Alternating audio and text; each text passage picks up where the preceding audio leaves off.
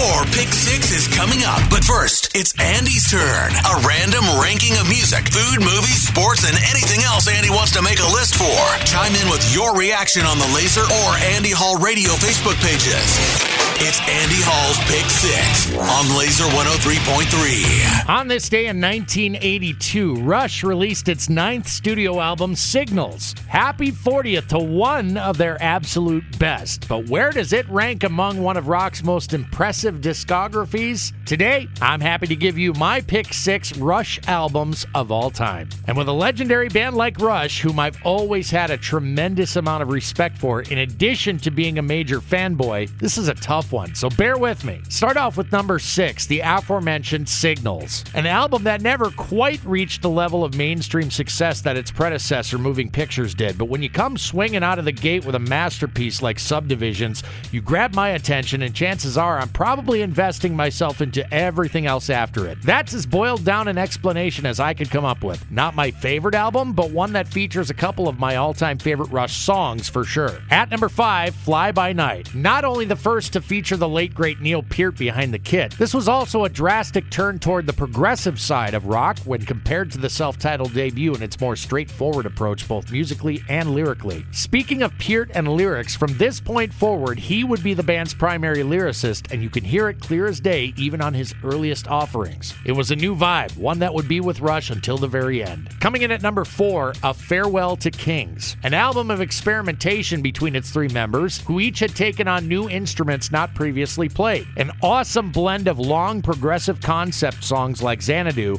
with shorter, more concise ones like Closer to the Heart. An enjoyable listen from open to close, one that made a huge impact on artists like Primus, who were recently out playing the album in its entirety on tour. My number three Rush album of all time is Permanent Waves. I've always hated the term radio friendly. I believe it implies something more than a compromise of an artist's freedoms and abilities to write the songs they want to write, as opposed to feeling compelled to cater to someone else. I would contend that just because a band's songwriting matures and becomes more honed in over time does not mean they've lost their identity. That long winded preface shouldn't have to be said out loud, but I think some folks got it wrong when they assessed Permanent Waves as quote unquote radio friendly, when it wasn't that at all. This was Rush finally being embraced for the geniuses that they are. Ranking number two, the magnum opus that is 2112. Almost the exact opposite of what I just said in terms of the mainstream appeal of Permanent Waves. 2112 was the album no record label would dare allow an artist to make these days. Bold, uncompromising, groundbreaking, trailblazing, all of these things and more. This was a make or break moment for Rush, who at the time were still trying to find their creative boundaries. The result was one of the most beloved albums of their career, one that many a Rush fan will tell you is their favorite. Obviously, I'm not one of them, but it's pretty close. So, what is my number one Rush album of all time?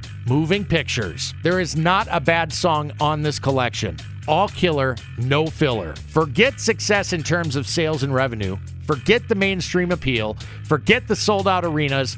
At its core, this was Rush at its absolute best. A perfect snapshot of the time and place in which it was captured. Trick is making an album that won't eventually sound dated 40 plus years after its initial release. Guess what?